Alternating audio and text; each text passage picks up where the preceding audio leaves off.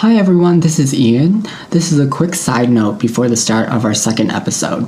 Ivy and I are trying to be more responsible about our content for all of our listeners, uh, so this will serve as a trigger warning for topics regarding abuse, suicide, self harm, and other topics surrounding these. Uh, these discussions are within our anime show segments, so this is the Otaku Corner segment, and that starts at the 1 hour 18 minutes mark. Again, it starts at the 1 hour 18 minutes mark, and it ends at the 1 hour 40 minutes mark. Again, that's the 1 hour 40 minutes mark. So if you don't believe that you are comfortable listening to these topics, uh, please refrain from listening then. The, these shows that we bring up are really dark and very intense. Um, they are both rated 17 plus, so please do not watch these if you are not of age. I delve into a specific episode where the character's backstory is of this sort of nature. Uh, Ivy and I don't want to stray away from discussions that revolve around these topics, but we want to make sure we're considerate of all of our listeners. I'll be putting some resources in the description below and in our show notes so that if you are struggling or if you know someone who is struggling, you can find these and perhaps get some help. Ivy and I want all of our listeners to know that there are so many resources out there for you and that there are people willing and wanting to help and that you are not alone. Okay, thank you so much for listening. Please enjoy the show. Hi everyone, this is Ian and Ivy on Coffee Talk. Today we're going to be introducing ourselves a little bit more again um, going over some articles, doing an otaku corner today, and then ending with a philosophical question for our second episode. Yeah. I'm really excited. Hope you can grow along with us. So let's coffee talk. Yay! Yeah, hopefully you guys can uh, hear the difference. Um, hopefully there's a bit of a quality improvement over our last, our first episode. Mm-hmm. Uh, and yeah, we're still like trying to work this all out and um, we'll definitely be improving, of course. Yep. Uh, so just tell us if you have any suggestions for us. Uh, we have a lot of new pages that you can contact us at, in addition to our Twitter page that we mentioned in the first episode. Yep. So I guess we'll get on to it. Introductions. Our uh, introduction topic this week is going to be high school lessons, uh, reflection, and maybe some favorite stories if they come along.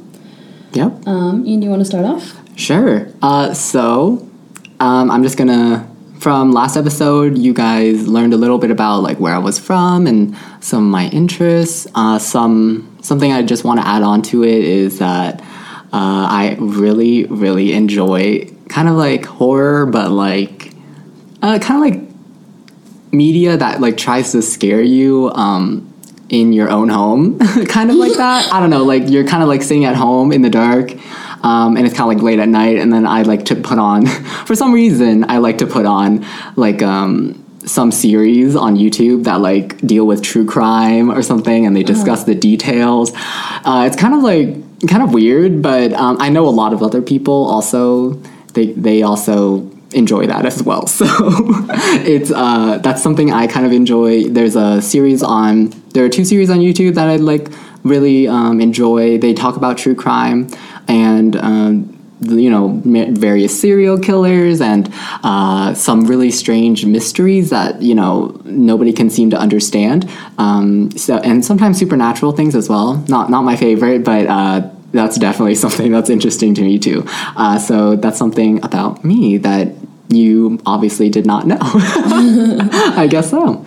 Uh, and yeah, that's. I guess I'm just going to move on to our high school reflection part of this podcast. Okay. Uh, so our high school, our high school. Uh, I always thought it was a small high school, but I realize now it's actually pretty average. It's about I think it's around 1,600 students now or something. Uh, but you know, I was. It's a public high school.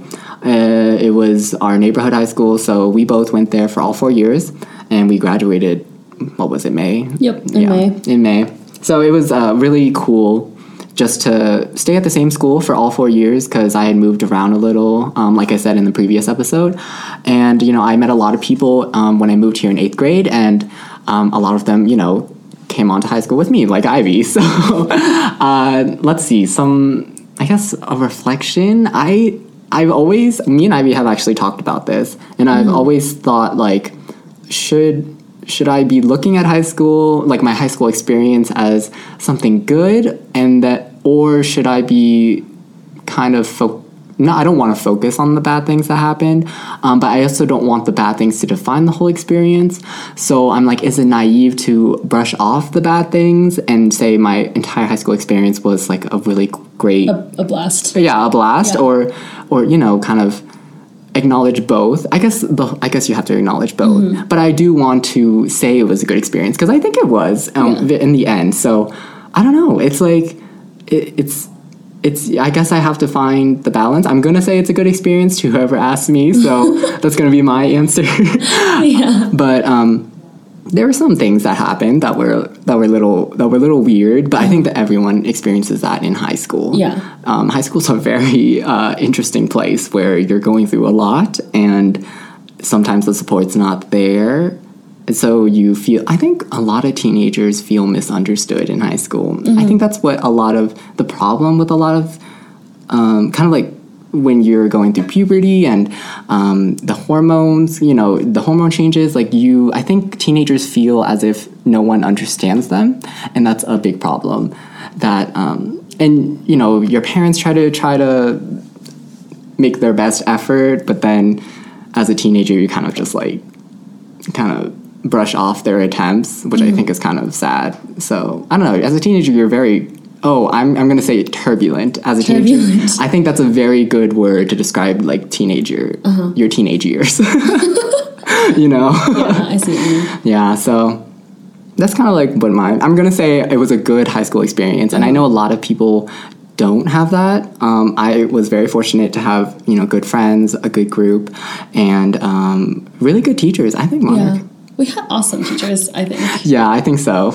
yeah, like yeah, I think so. They were so good about connecting with a variety of people.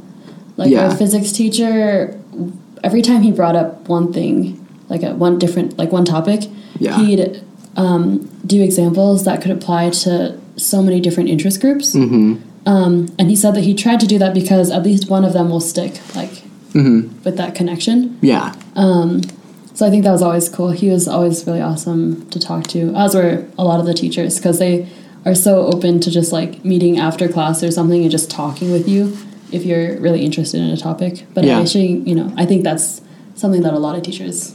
Yeah, I think do. yeah, teachers really do define your educational experience. Yeah. So if you don't have a good teacher, it's like you're not gonna learn very well. It's Freshman year LA. Oh, what? Who? Why? Oh, was it bad? I didn't. You didn't tell me. My was- freshman year LA was like chill. she was always just so grouchy, I think, by the end of the day. Oh, like we had her seventh ALA and so it was a bunch of like persnickety teenagers who thought they were good at writing and then Mm-hmm. she was probably just annoyed with it. And then there were some people who like didn't do anything in class, so she just yeah, I don't know. She was just I did not like LA after that. You didn't. No, yeah, I my, didn't. my experience like LA is so focused on essay writing. Yeah. And I used to think I was pretty good, but then as I got you know through the levels, it did not. It, my like confidence lowered each yeah each grade. I was like okay I mean, yeah pretty yeah pretty much. But um, I think uh, we definitely had great teachers. There were definitely those who shined um, in our eyes, I think, specific ones um, that kind of went above and beyond and we connected with. And I think, um, I really hope every student kind of has at least one teacher like that. Um, I think a lot of a lot of kids are turned off, you know, by like school in parentheses, like not parentheses in quotation marks, Yeah. but because of I think just because of bad teachers, um, or just teachers that don't seem to understand them, and they kind of um, don't make the attempt to try to understand them and kind of label them um, in any certain way. So, yeah, I, I hope everyone has an experience like we did. yeah, I hope so too. Um, it's kind of like going back to the college thing that we talked about last week. You know how there was like so much hype built around it and stuff. yeah, You know, um, when it comes to high school, when you talk to some adults, like they say that high school was the best time of their life, yeah, and they always say like, in or they used to always say like, enjoy the time you have right now because you're gonna miss it so much later. yeah, Which, for me, okay, when I hear that, I get a little bit down because, like, high school was fun, but also I really hope that's not the best my life is ever gonna get. Yeah, I'm sure it's not. I don't, don't want to look back and say that high school was the best time Yeah. in my life mm-hmm. because yeah no that would really suck that would that would not be fun mm-hmm. if the best time of my life consisted of going to school and then going to work and then doing homework even though that's probably going to be like my whole life I I, I don't think know. it's yeah. I always wondered because uh, we both were study bugs yeah we were both um, academically advanced. I guess you could say. So we uh, you know took all those honor classes. We took AP Yeah. classes, um, and I I remember I think I texted you one night and I was think I was like saying oh, I forgot what I said specifically. It was something along the lines like I I wonder if like I, I don't know if I actually said this, but if we if we weren't those types of students Yeah. or something, and we would you know take the um, the regular level classes, maybe maybe our, our high school experience would be a little different. I don't know. we did talk about that Did yeah we talk okay about that? so yeah. we're like yeah because um, the regular classes have such a small not a lot smaller but Mm-hmm. like they're uh, what's the word the work the amount of time that they have to devote to the work is a lot less i think mm-hmm. not in every case but um, yeah the time that you need to focus on the work is a lot less so they have more time to do other things Yeah. Exactly. And so like we you know rather than staying up really late trying to get reading done getting like note cards finished and studying for things um i don't know there would be a lot more free time to be doing things mm-hmm. and we would still have a pretty solid gpa Yeah, I think what mean? so. but it was like kind of this need to sort of push ourselves for things Mm-hmm. but I think. I liked I liked that push though because it gave me more drive in my opinion, especially because like honestly, if I wasn't doing that work, I'd still be at work anyway. right. Because like I don't, I didn't have I time think- to do anything. Yeah, I think balance is such a key part to life. yeah, you really know? is. yeah, I think so because it's either we, uh, it's because I think um, in our current in our mindset back in Mm-hmm. high school, it was a very a lot of pressure to um, excel. Um, Yeah. academically. So I remember if I had any advice for my freshman self, Mm-hmm. it would definitely be do not take AP chemistry because Oh AP gosh. chemistry junior year was death. Okay, but yeah, it, it's basically like that. I think I'm my my strengths are not in science or math, so. Yeah. Um, as I went through these advanced classes, I was definitely struggling, and I was wondering, you know, why why did I take these classes if these are not my strengths?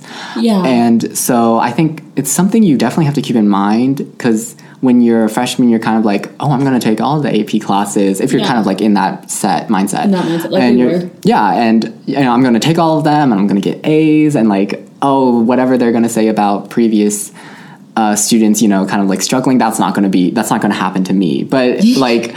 Uh, trust me, it's uh, it's gonna happen. I think because you know those AP classes, they're definitely um, a very high level um, pace, Yeah. pace wise. you know, Oh, definitely. Um, that was me when it came to social studies. I know you were in social studies. I'm so sorry, and you did like amazing on all those. oh, social studies. I don't. Yeah, social studies. is Like I don't know. Killed it. I don't know how. yeah, they're just like uh, social studies is a strength. Okay, let's just say that. it's a strength for you. So Yeah. I realized in high school, like my freshman year, I took AP Gov and AP Geo, and I did like decent in AP Geo. Mm-hmm. Um, but Gov kicked my butt, and then AP History kicked my butt. So then junior and senior year, I was like, you know, I'm really chill with the regular one, and I will do well in it because it's at a pace that I can like handle. Mm, yeah, exactly. Um, but then, like like you said, like like history and social studies is one of your strengths. mm-hmm. So I think that's why you liked it so much. And then you flip over to like when I did um, AP Bio. Yeah. Mm-hmm. I like loved that class. It wasn't. It didn't feel like a like a slaving away at work, like struggling. it was like much more easygoing. But that's because it was a strength. Mm-hmm. You know. exactly. Um, I would say, looking back on high school, it was fun. It was awkward, and sometimes we didn't even realize our stress levels. until Yeah. looking back. Like I know, like for example, like finals week, right? It's so stressful. Mm-hmm. But in the moment, it just feels like we have something to do. It- Yeah, I think there's definitely like at our high school specifically, there's a uh, culture. I think at every public high school, but there's definitely a culture around um, uh, excelling. You know, um, so if I I hear all the, I heard all the time in the hallways, it'd be like, oh, I'm taking like five AP classes, and like when I heard that, I would like put them in a very high regard, um, and I wouldn't really think about if you know if they were maybe struggling. I always just assumed that they were totally fine, and most of the time, people who do take you know five or more AP classes, they have the um, energy and they have like the right practice and the right support to take on those roles to take on that as a student. Uh, but i think a lot of people don't realize that it's uh, that you know those people might be struggling or like people in the ap program might be like dying at home or something like that.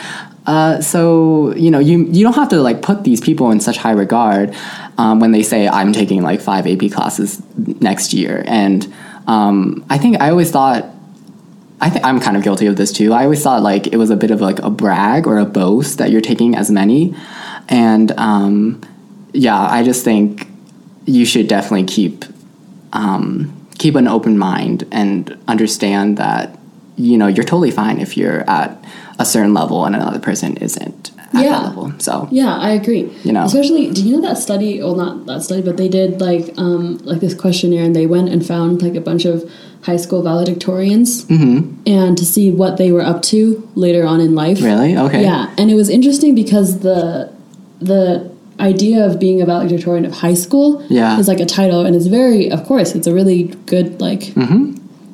accomplishment. right, However, when they did that and they looked at the people, like the school backgrounds of people who have like the innovators in our like Yeah. society, and the people who are like doing things and like like really going out there and Mm-hmm. Yeah. doing things, are not the people who are valedictorians. The valedictorians went into like much more safe zones mm-hmm. because they were they've had this type. They're coming out of high school with this like good honor of being good at what they do right, and then going out and applying that kind of school mindset to things mm-hmm. and like doing huge things really didn't match up. yeah, So it's like high school was uh, like an experience just like any other thing. Mm-hmm. But it once again isn't really going to define what you do later. Yeah. Like Yeah, I also think I totally agree. Like it, like high school is just a part of life. yeah. Um, and it's a very short part. It's like four years, right? Yeah. But it's also, I also don't like how some people could go into, um, go into high school thinking, oh, you know, these four matters don't matter. These these four years don't matter Oh yeah. because I think if you do put your nose to the grindstone, you can make a lot out of your high school experience. And it's, um, I definitely don't, I, I definitely don't want people, or I don't want to encourage people to go in with that kind of mindset that you know nothing I do would matter. Yeah. Uh, because you can have a lot of fun. You can you can explore so many things while you're in high school. Um, you know, as you look towards the future. So I think just being optimistic is a good is a thing to do. yeah, definitely. Oh my gosh, that is like my worst thing when people just kind of don't care at all. Yeah. You know what I mean? Mm-hmm. Because it's like, well, you're here, and it well, it goes back to like looking at everything from the outside. Yeah. Like, you are so fortunate to grow up in an area that has public schooling, Yeah. where you're like allowed, you have access to all these things. Mm-hmm. You know, and it just it's sad when people sort of just squander that. Yeah. You're like you've been given this opportunity, um, and you know maybe you're not so fortunate in other areas, but um, I know in a lot of public schools there's so many different teachers and administrators and counselors that really do care about the success of their students, and uh, I think that's great to have Mm-hmm. like- some sort of community like that. Yeah, and it's such a time to kind of find your interest group. You know what I mean? Yeah. like I'm not saying you gotta know, of course, what you want to do, but it's Right. like this exploratory time because Mm-hmm. your classes are totally free. Like you can take Yeah. whatever you want, you know. Yeah, mhm. So it's like it's like make the most of that time. For sure, yeah. Yeah. making the most of Yeah. it. and not not dropping things because you think they don't matter. I guess. Yeah, yeah.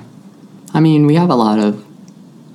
There was a lot of things that happened in our high school. Yeah. I think with us and our our group, there are some things that happened. it was like freshman and sophomore year were really chill, and then all this drama happened junior and There's a lot senior year, and that was just like it was a bit ridiculous. I think You know I I think it's only because we don't have a lot of like drama that when it does happen, it, it's very big. Mm-hmm. Yeah. I think a lot of other kind of friend groups had drama every like week, and like you would hear it in the halls. I don't know. So Yeah. I think with our group it was kind of a little different. we were pretty, yeah. I think it's because our group is very non-confrontational. I think we're all we. Ju- Oh my gosh! I think we all just hate confrontation. and then it all just kind of It, stews. yes, it simmers and stews, and we're all just like, "Oh, this is bad." so it's kind of like that. yeah, I see what you mean. So I, I think the point of that Yeah. was that communication is key in any uh, relationship, whether it be a friend, significant other, Uh-huh. just making sure you communicate what you feel, Yeah. um, so that the other person can do their best to understand. Yeah, definitely. We should take. We should probably should have taken our own advice there, but um, we didn't. So we didn't. You know, one thing that I always kind of think about when it comes to that, it was like every time, you know, once again, like when we were making plans or something, Mm-hmm. this this came up like senior year for me a lot because I don't like school dances, yeah. Oh yeah. mhm. and uh, they we got I got convinced to go freshman year because it was like okay, see what homecoming's like, and it was like okay. And it was terrible. I didn't like it. Uh, yeah. I really did not like it. And then I avoided all of it. And then senior year, um, one of our more outgoing friends was like, okay, seriously, like, you have to at least go, like, just to be able to know what it was like. And I was like, but I don't, but I don't really, I don't know. I don't, I don't care for those. So for a while, I was like, okay, fine. So I was like gonna go to prom, but then a week before, I was just like, oh my god, like Yeah. I don't know what I'm doing right now. I cannot do this. I don't want to do this. I don't. I can't. And it took so much courage to just be like, okay, um, I'm actually just gonna go have like a nice dinner with all my cousins. Yeah, I remember when you sent that to the group chat, Yeah. and Oh I was like, gosh. I was like, yes, Ivy, like, go, yeah, tell, tell us, basically, because Yeah. Uh, I remember you were like texting me outside of it, Yeah. um, and you were like, oh, I don't, I don't want to go. Like Ivy was like, I don't want to go to this, Yeah. and I was like, well, you could. Yeah, Yeah. I, was- di- I wanted her to go because um, she would be the other like introverted person who doesn't dance that I could like stand with, wait, yeah. but I was alone. I'm sorry. I just I could not. It was I because like I don't want to be the like downer Yeah. Mm-hmm. when you go to those these kinds of things. Like Yeah. I don't want to be the person who's like, okay, let's go home. That like in my previous episode when I was talking about a getaway car kind of Yeah. like that's why I love having a car. Yeah. And that um I could just like go instead of Mhm. like asking can we go home earlier? Like, can you drop me off or something? And then, like, kind of ruin the flow of it. Yeah, so, exactly. Uh, I always think that's, yeah, Yeah, like that. because my, my whole thing was like, what am I gonna do when we get there? Yeah, like, it was- I'm gonna get there and I'm gonna sit. Like, why am I gonna? Be? Yeah, it was. Like, yeah, I just stood there, and I was like, "Go ahead and dance. Like, you guys have fun." yeah, two of our friends said you pulled a Gatsby, and it was just kind of like, Yes, I was. above, I was you above, know, and I was like looking down on watching. It was awkward because um, one of the teachers came over, and I think she felt sorry for me that I was standing alone. So she kind of just stood next to me, and I didn't say anything, and I was Oh. like, "Well, let's just look down. That's fine." Oh, it's very awkward. see that. But yeah, I don't know. So one of those things is just like you know, kind of like we said, communication, just really just cutting through and saying what it is that's on your mind. yeah, I think that's great advice for Yeah. uh, just It's like something that throughout all of high school, it took me that long to finally be comfortable enough to do that. to say that. Yeah. yeah. And I think all of us understood. Like I understood because you know I wasn't telling me, but Mm-hmm. Yeah. we all. But my our other friend, he's the more extroverted type, Mm-hmm. and uh, he was actually like, he he he felt sorry that like we. You kind of said it in your text. You were like, "Oh, I feel pressured into going." Yeah. And uh, he told me he was like, "Oh my gosh, I can't. I didn't like realize that Yeah. kind of." And I think, um, you know people like that don't don't realize Yeah. and once you actually said said it to you know the chat uh, Mm-hmm. he he kind of was taken aback Uh-huh. and he was like oh i didn't know and like oh i feel bad and stuff like that so Uh-huh. i was like yeah like that's kind of like what how we feel sometimes Yeah. so i think it's really it was really cool when you did it yeah uh yeah Um, yeah, I don't know. So, i mean high school like i said yep. i'm gonna say good experience Mm-hmm. Um, I think second lesson that I always took out of it was like not to underestimate anyone that you work with. Mm, Because you know how like like we were saying, you know, we have this perception of people who go into high school yeah um, with this like I don't care about anything kind of thing. Yeah. And you, there are, although we don't want to admit it, there are like people who get labeled, right? Yes. As in our head. Yes, you for sure. And not that we're being super judgmental, but it's just like it just happens. You Mm-hmm. know, you get labeled as the smart Asian. You get labeled. The, yeah okay, sorry, I don't lab groups. Okay, Well, oh yeah. I mean, that's still not, even though it's a good stereotype, it's it's a stereotype. but it's just awkward. You don't know what to, you're like. I we're we're in the same class. Like Yeah. we're, we're all at the same level right now. I don't know more than you do. yeah. it's just awkward. Anyway, um, but it's just that yeah, not to underestimate people and give them the benefit of the doubt. Like when you get put in a group, right? That's like assigned, not assuming that they're not going to do any work and then just take over and then talk down to them Mm-hmm. because that's happened to me before and I hate it. You know, Yeah. and you, when you are in a group, it doesn't matter who you think or how you think they're going to do something. Just like I said, benefit of the doubt and trust that they might actually do it. And you know, you'd be surprised because when you give someone, when you talk to someone like you're on the same level with them and you speak to them as equals, you don't act like you're all high and mighty or mm-hmm. whatever, yeah. it creates a lot better communication. Yeah. You know? I think, yeah, it's like the whole expectation thing Yeah. and them living up to it. Because Yeah. if you give, if you treat them as someone who uh, is who is willing to work hard at your assignment, they will, you, yeah, they, Mm-hmm. Yeah. they live up to it. And, um, I kind of feel bad for saying that, you know, sometimes I have like labeled people and kind of assumed already. Mm-hmm. Yeah. And they surprise me. So Yeah. I think that's a very, it's a lesson that I'll take with me and Mm-hmm. make sure I'm open minded with whoever I work with in the future. Yeah, exactly. that. Mhm. Yeah, like even the person that just rambles on and on and on about some things that you're like, why are we Yeah. what are we talking about? But you're like, they actually pull through. Yeah. You know? And it, it creates like a, a friendship kind of ish thing. Like I'm still friends with some of the people that I thought I was I was not gonna get along with, but it turns out Mhm. we work fine together. Yeah. Whereas we have, we knew one person, or I knew one person who would just kind of assume right off the bat. And it was kind of, it wasn't so nice to, it, like, see from the Mhm. outside. And so I made that, I also made that change in myself too, Right. which I'm really happy for. So, Yeah. yeah, I don't know. I think those are the two two of my biggest things. Is just Yeah. communicating and always, yeah, in all seriousness, just always giving people the benefit of the doubt. Yeah. A few times Yeah, for sure. they let you down a bunch, then you're just okay. then you're like okay. I think, yeah. And the, it's just, there are a lot of lessons we learned, Mm-hmm. and um, we would love to share more with you. We're going to have to cut it short a little Yep. just move on. Just to move um, on. But we might bring back this segment if you guys really enjoyed it. Maybe, and we love to discuss with you as well. We have a brand new Facebook page that you can go and like and um, leave your stories that we, we would love to hear.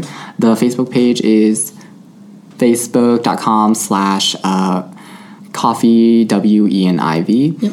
um, so that's uh, that's pretty much going to be the same handle for all of our social media and our main source that you listen um, which is soundcloud that's going to be coffee talk w e n i v um, so we'd love to hear what you say you can tweet us um, you can mention us on Facebook or add put a comment on um, our show notes and or comment anywhere. and yeah, we would love to hear what you guys have to say about your experience in high school or maybe if you have kids in high school now, um, anything like that. yeah. All right. All right. Um, moving on. If Ian doesn't mind if we could go to my topic next, I think it's a Yeah. pretty cool segue. For sure. Um, so the other night, or I guess I'll talk about my topic first. So I'm gonna do or talk about pathological liars versus um, straight shooters. So like For anyone who doesn't know, a pathological a pathological liar is someone who compulsively or habitually lies for no personal gain. Really, it's just kind of lie to lie. Sometimes they can't really control it, and I'm sure there's it's there's a few loosely connected definitions, but that's kind of what I summed it up sum it up as. Yeah. Um, Versus a straight shooter who's just really honest, like some people say, honest to a fault Yeah. because they won't they won't lie. Yeah. It's kind of like they just kind of go through it. And the reason I bring this up is because like I said, communication was such a big thing and it, I'm still quite like still working on just being honest and I was thinking the other night just why it's so difficult to be honest to other people about how they're behaving and how it's making you feel. Yeah. I think that's definitely something. It's like why mm. is it so hard for me to tell you that you're frustrating me? yeah. you know, when it's probably just a small thing that I could bring up. Just Yeah. like I'm sorry, I wish you would like I wish we could like change this because it makes me feel like this. Yeah. Yeah, it was so hard. So last night I was having a conversation with someone and I like was about to bring it up and then I was like, actually, you know what? It's nothing. I it's actually pretty late. I think I have to go to sleep now. Okay, uh, bye. Uh huh. and then an hour later, because I knew we would we'd both be awake. It was just it didn't make any Yeah. sense for me to do that, and I was like, sort of nothing. Uh. and I was just like, why did I do this? yeah. Um, but yeah, so I was wondering why it is, and then at the same time, I was about before I really said that what I wanted to. Mm-hmm. I was about to like just come up with some something else, like Yeah. oh well, I'm I just I'm off because this happened, Right, Or mhm. I'm I I don't know something's off because I'm not uh, something's up, Right. but I wasn't. I was like tiptoeing around the issue. mm-hmm. Um, so that's why I kind of I, I was I looked into it and stuff, and it was talking about. I, I came up with the two extremes, Right. and we're kind of just the average people in the center. But it's like um, there's this thing called the theory of mind, and it's basically when we it's this uh, thing in our head where we perceive how the other person is going to think or feel Mm-hmm. as we're talking to them. So I think it's because when we are or when we want to say something to someone, Yeah. We perceive first or we think about how they're going to feel if we tell them this about them Okay. Yeah. or how Is this for the liars or doesn't? this is just in general, General, for okay. like us Okay. like how they're going to feel how they're going to react if we say this about them Mm-hmm. and that is something that might keep us from ever Yeah, saying what we want. being honest about it Right. So on both ends, there for a pathological liar or a straight shooter, that isn't too much of a thing in for them. Oh, so they so it's not it's like empathy or like Yeah, so okay. they have issues empathizing because oh, okay, I see. it's it's like they're either extremely honest or just lie way too much, Yeah. and a lot of the time there isn't really a reason for it. Hmm. just kind of how Yeah. Right. So I thought it was interesting. There was a study. This is a bit old, but it was just you know like a the more you know thing. Right. Um, there was a study that was conducted in 2005, Mm-hmm. and what they did was they uh, scanned b- both sides, people on both sides of the spectrum, uh, with fMRI, and they found. So this, let me just tell you. So this was um, from a book called "The Honest Truth About Dishonesty" by Dan Ariely. Um, and so he talks about what they found. Um, so liars, oh, I'm quoting here. So liars, it turned out, had 14% less gray matter than the controls, but had 22 to 26% more white matter in the prefrontal cortex, hmm. suggesting that there were that they were more likely to make connections between different memories and ideas as increased connectivity means greater access to the reserve of associations and memory stored in gray matter. So basically, Oh, okay. he's saying that um, they found that there's less gray matter in their brains, which is like basically the place where the our perceptions, our five senses, um, emotion, self control, and like decision making is, Oh, okay. uh, versus the white matter, which is kind of like the wiring. It's like composed of axons that connect the gray matter together. Okay. All right. So, like, with more of that, there's like more space, I guess, to like make something up.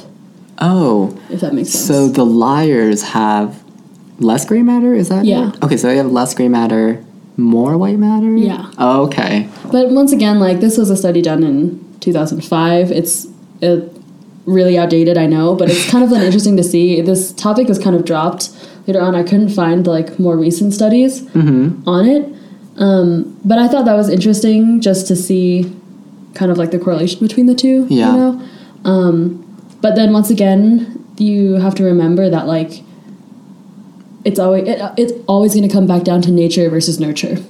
Hmm. Like psychology neuroscience kind of wants to say like this part of the brain does this and that's why we do this but Yeah. it's like you got to remember that regardless of how someone's brain is how they were raised Yeah. is still going to change how they act as well Okay. so but i thought that was a pretty interesting thing um I suppose not much more on that but just interesting how how it kind of connects biologically i guess Yeah. Um, See how, yeah, the Mm-hmm. brain and the whole white matter, gray matter thing is yeah it was it was interesting.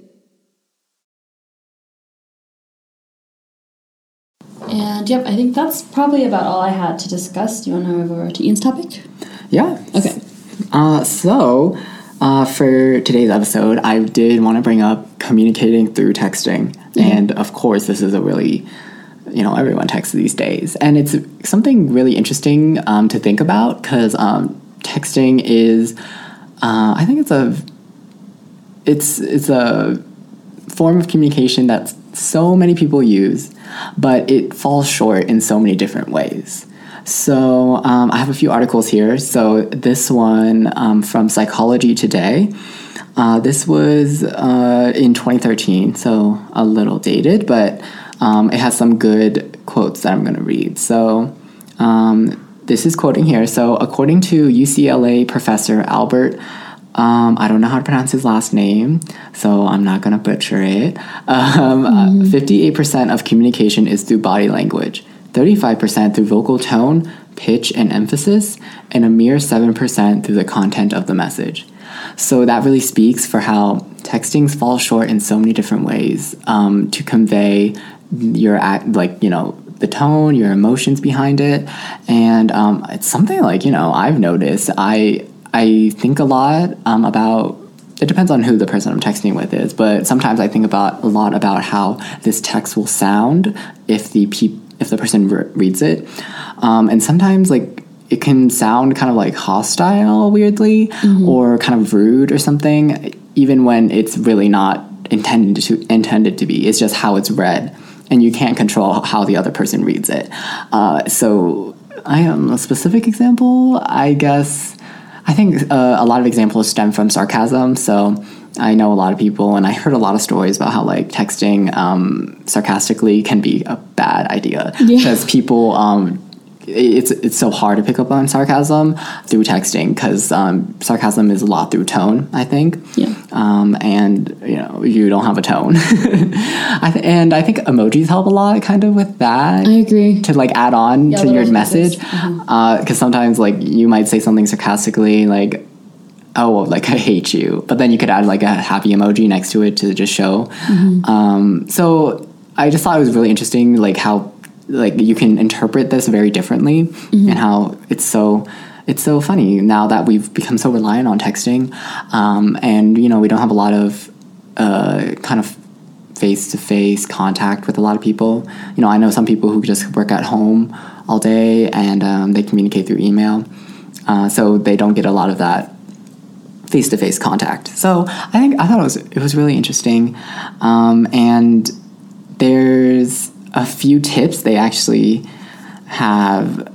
Oh, I'm sorry, not tips. These are just like theories on why people would choose to use text over actual talking that I definitely can connect with. so um, I'll quote real quickly here. So, number one, uh, to avoid revealing vulnerable emotions, so no one can hear the trembling or the anger in your voice in a text. So I think that's definitely something that a lot of people can relate to.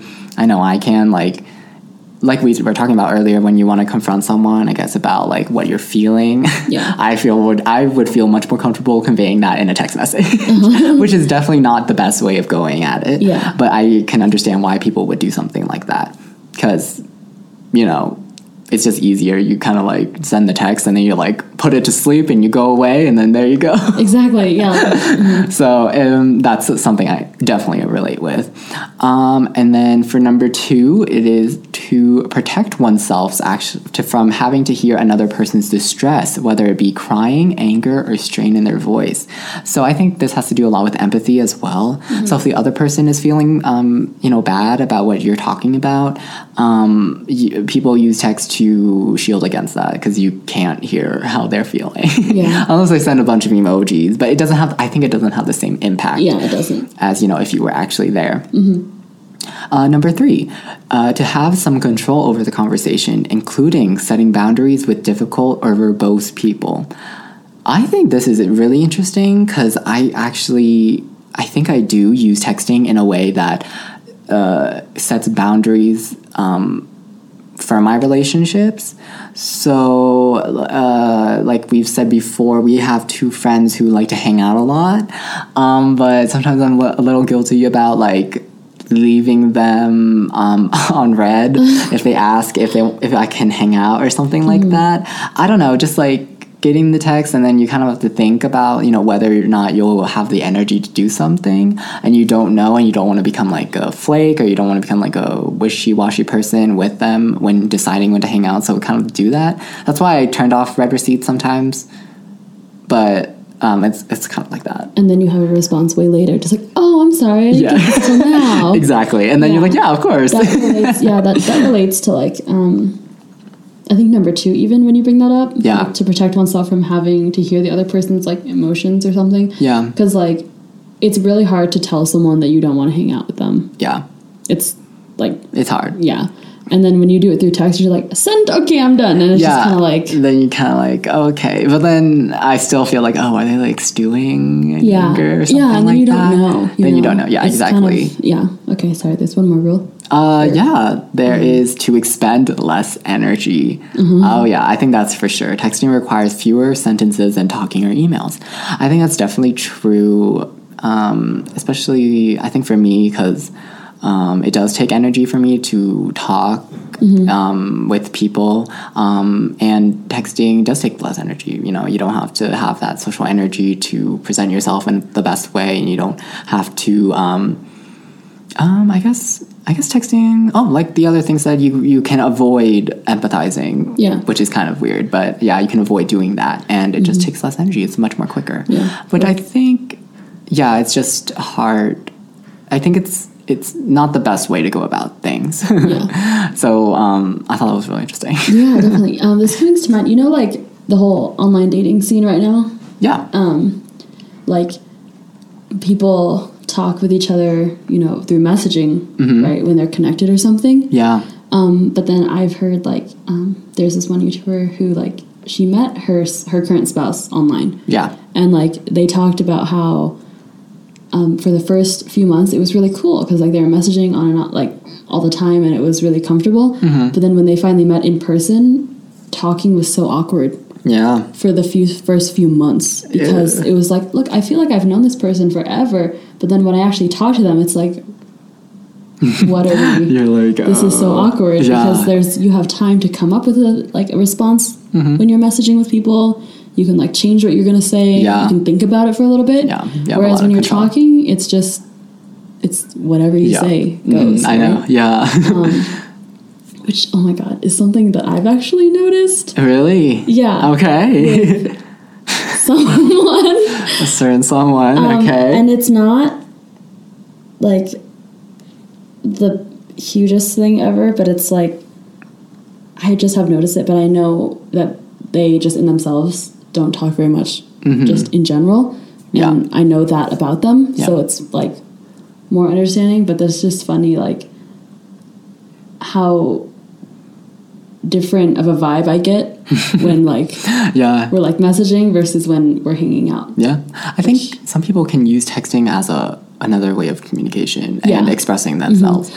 in the way that's most comfortable for them. Exactly. But mm-hmm. one thing that I have found really interesting, well, oddly, is like even though I'm an introverted person, when it comes to having a conversation, I would much rather hear someone's voice mm-hmm. than trying to text. Probably because when you're having long conversations like this, it's like it's so hard to just try to type everything that you're thinking yeah, in yeah. that moment, especially like, when you're rushing through. Exactly. Yes. Especially when you're someone who talks so fast. Mm-hmm. Which is something that I'm working on. I'm, I'm trying right now to slow down a little bit Yeah. because I just got excited. But like, yeah, I don't know. So, so what I found though, interestingly enough, is so I do ask if we can just call sometimes Uh huh. we're talking, and they actually find that it's less effort To to call. to call Right. than to text. Then I realized, is that because you talk much less than I do? So it's mostly just like hearing me ramble. Is that why? Is it? but no, either way, it's it's so much nicer to hear their voice Yeah. on the other line. Mm-hmm. Um, which is something that I find kind of interesting, just because like they said that calling was just so much easier. Probably because when it's late, you don't have like the patience to be texting. mm-hmm. Because for me, I get really overwhelmed. When texting. Yeah, you know when we get like, because we're in. I think if I look on GroupMe, we are in 33 shared groups. Are we? Yeah, Yes. we have a lot of shared. Groups. and that's not it's just because we're we're involved in a lot of background like volunteer things Yeah. in my opinion and so many different like um, school things that Mm-hmm. kind of got us into them and then multiple friend chats um, but when when we first get into those like when all those get messages at once Yeah. um, i get overwhelmed and i just I completely ignore all the messages because I Mm-hmm. can't take looking at all those notifications. It freaks me out. Well, that doesn't freak me out, but I just and then I just I just never answer. Uh, yeah. Well, yeah. You don't talk much in them. yeah, I don't, and it's just um because I look at them and it it stresses me out, and they're like, no, no, no, I'm gonna go read a book. Right. Yeah.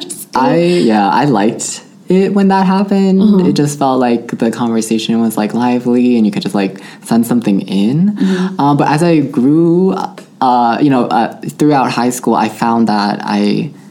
I kind of stepped back from it because I was, you know, I think you remember in the beginning, um, I used to talk a lot in the group chat. yeah, But then later on, um, there's some things that happened, and then I kind of stepped back from the group chat just because I felt like I wasn't getting the same feedback from the other people in the group. yeah, Uh, so I, I didn't want to be the person to like always be messaging the group chat when nobody wanted to talk. Yeah. Uh, so now I like barely talk. yeah. I know. It's an odd thing. I don't, yeah, group chats are very weird in the in of itself. It's a very weird. I don't know. Yeah. the whole like politics behind it and like dynamic behind it. Yeah. It's very it's interesting.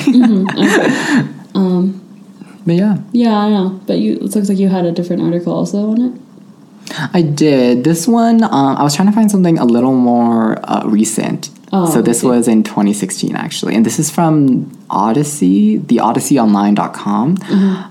Um, she, the author, um, basically lists reasons why texting is ruining communication. Okay. Um, some of them are weird, but I'm just going to list them and quote them real quick. So, number one, men and women communicate differently. Um, she kind of says, she kind of uh, she says that women use communication, this is a quote as well, to connect and relate. Um, communication is how women create intimacy. Men, on the other hand, view communication simply as a way to convey information. Uh, so once the information is exchanged, men feel there's nothing else to be communicated. Uh, so I don't know, do you think that's true? yeah, I do. You do? Actually, yeah. I think it's a little, yeah. And by intimacy, it doesn't have to be like romantically, even. It just has to be like making connections with people so that you can be friends. Yeah. You know what I mean? Uh, yeah, I think like- so. Because friends have just such a deeper connection than, say, acquaintances do. Yeah. And then, you know, it keeps going up. But it's like, we have, we had like, I, I had this one friend, and there was like, um, another person that I was introduced to because they were like a mutual kind of friend. Mm-hmm. Yeah. we had a mutual friend and then that person. And I felt so bad because there was like nothing, they were like a perfectly fine person. Yeah. But I just, we could never hold a conversation. Mm.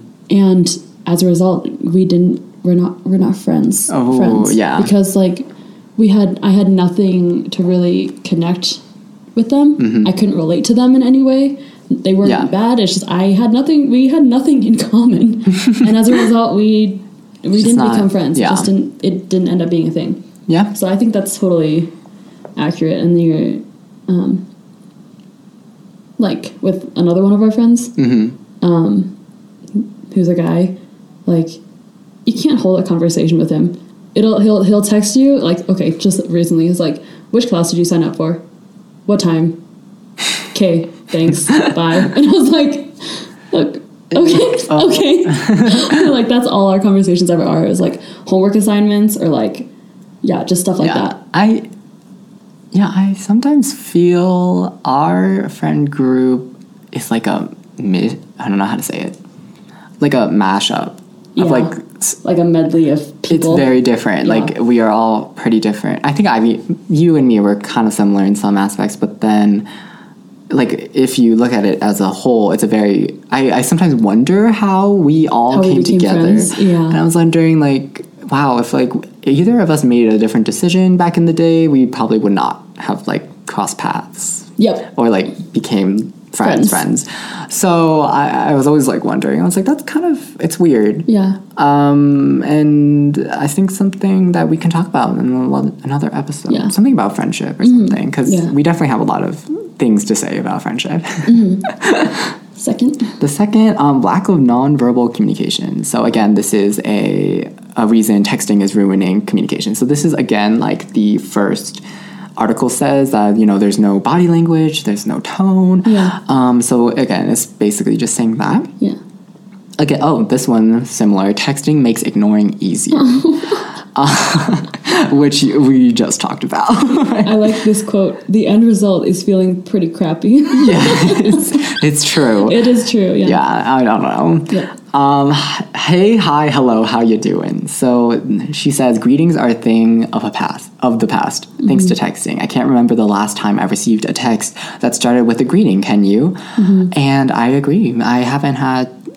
Although I think for me personally, I I appreciate when people forego greetings just because if we're at the right level in our friendship, 'cause Yeah. it just uh, it to me that signifies that we're at a close enough friendship that we don't have to like go through formality Yeah. formalities like that like oh hi how are you doing or Yeah. something like Oh that my gosh.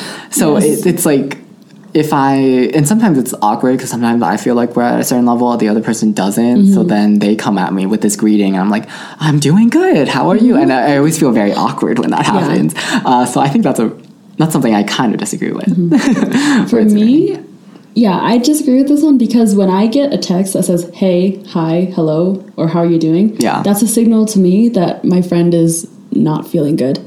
Mm, yeah, and that um, they're they like when I get those texts, I'm like, you want to call? you want to talk yeah. about something? Because it, always feels like something's wrong. Yeah. When I get a greeting, which is Yeah. sounds kind of bad. It's either that or this is like, extremely superficial, and like you Yeah. have something. Just just tell me. yeah. Yeah.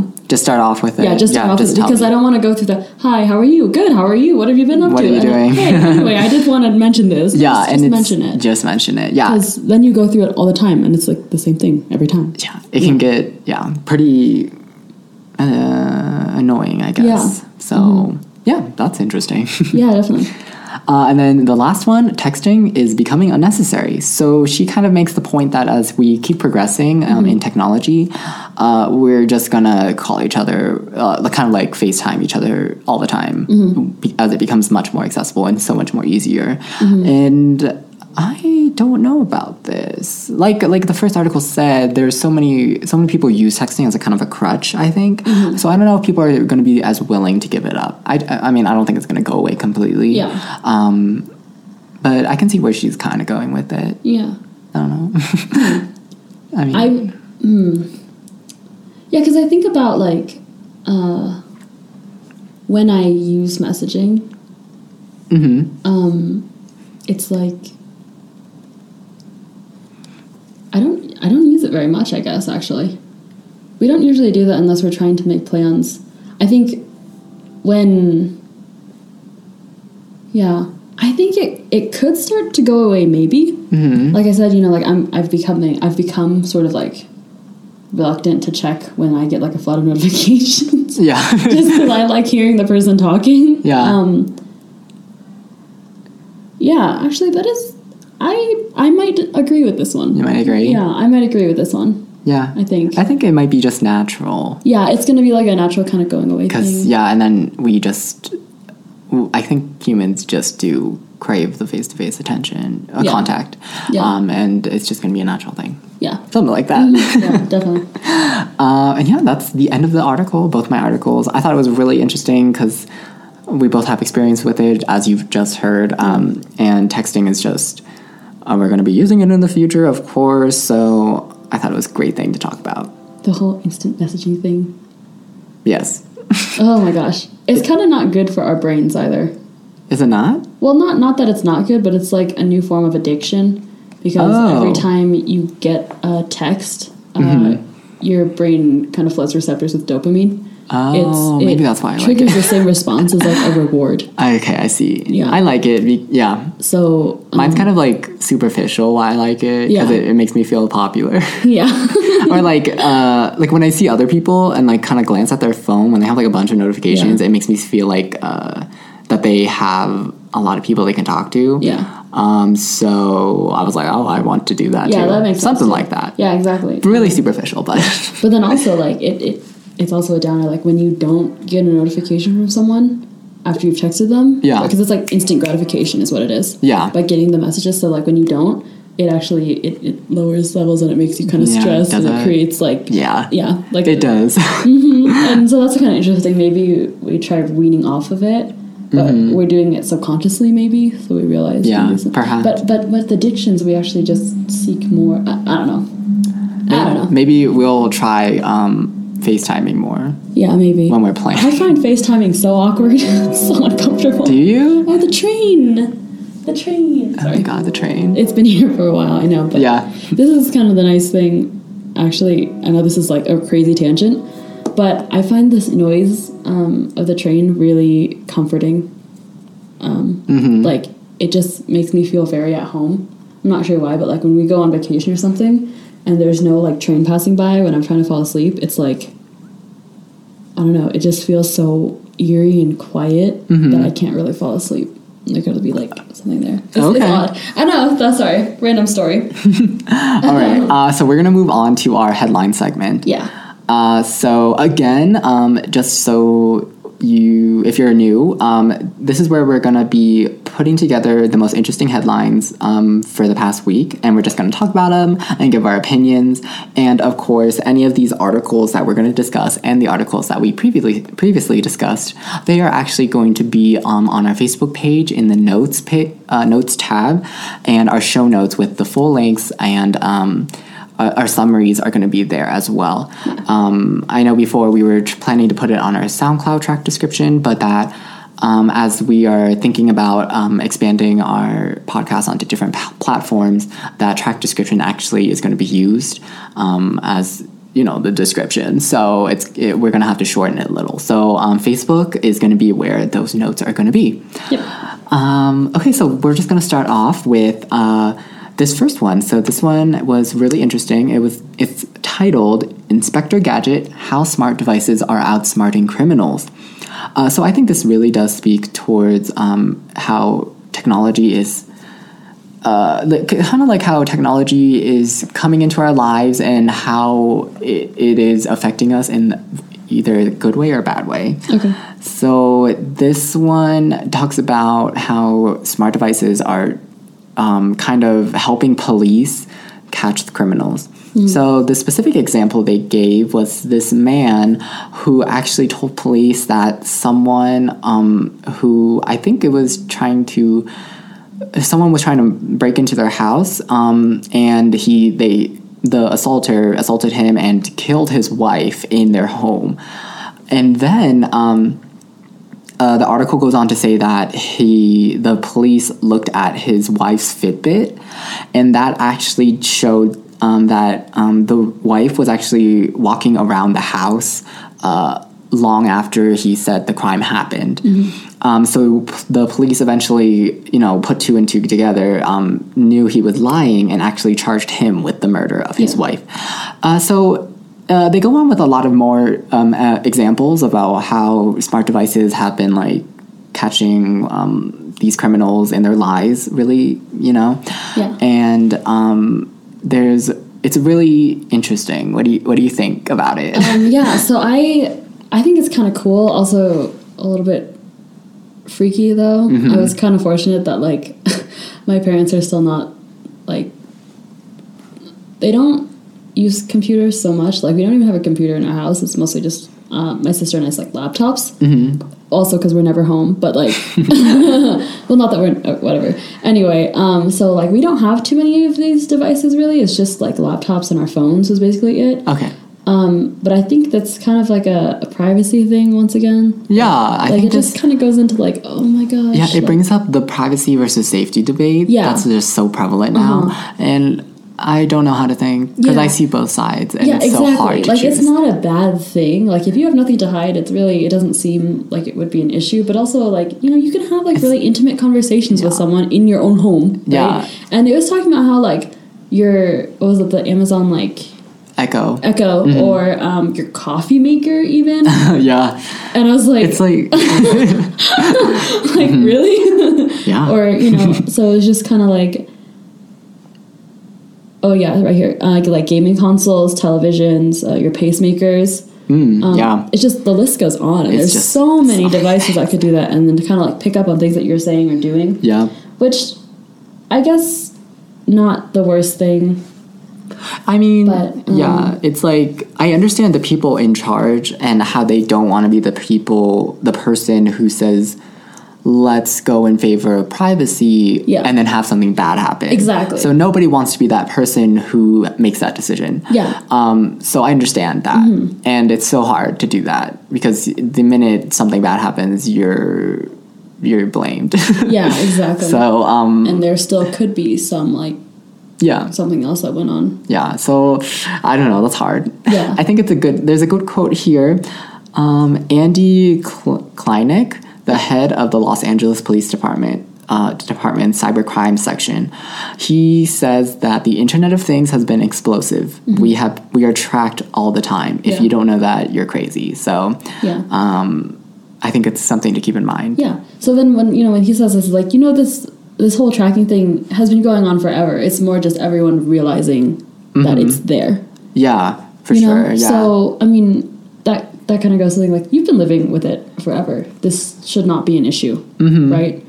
Um, but I just it just goes down to like who can access it. But then you're just like, well, just just it's just kind of there. You know, like humans are so like we're so sentimental and we grasp onto so many small things, which isn't a bad thing. Yeah. it's kind of a sweet thing. Like I have random things in my room Mm-hmm. that are just kind of like trinkets that when you look at them, it reminds you of the day, like what was going on that day. Yeah. probably why I scrapbook so much. Yeah, yeah. But it's just like, why do I do all this collecting if when I'm gonna die, it's just stuff. It's just gonna be Mm-hmm. there.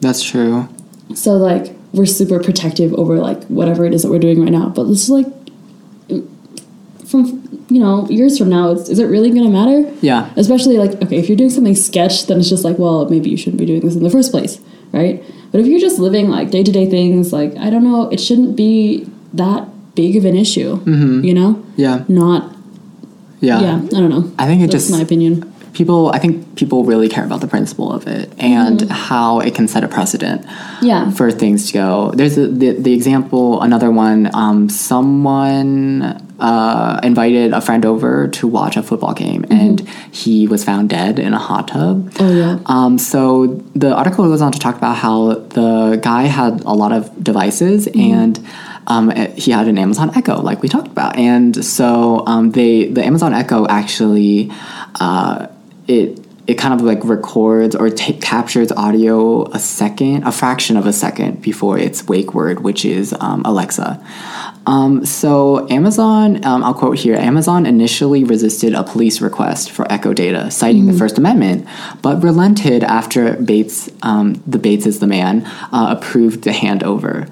Uh, so I think that's actually kind of it's a little dangerous because this big internet company that you know is such a household name just gave away um, someone's personal data to to the government. So Yeah. but it, I mean, it wasn't done without his approval. Like he, it says here he approved the handover. So I mean, Yeah, that's the thing. So he the thing. approved it. Yeah. So I appreciate when companies do protect Yeah, the privacy of their customers.